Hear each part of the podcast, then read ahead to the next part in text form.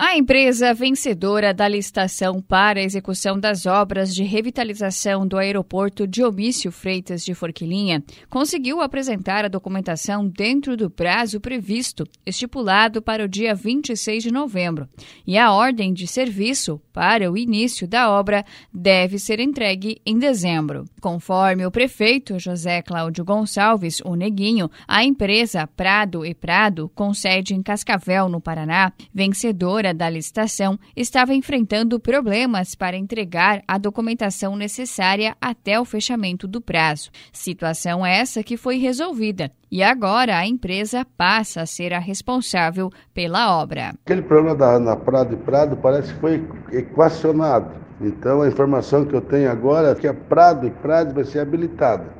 Então, acho que se tudo, se tudo, se não der mais nenhum acidente de percurso, entrega a ordem de serviço em dezembro. Caso a Prado e Prado não conseguisse cumprir o prazo, a segunda colocada, a empresa Qualidade Mineração de Palhoça, seria acionada para assumir o trabalho.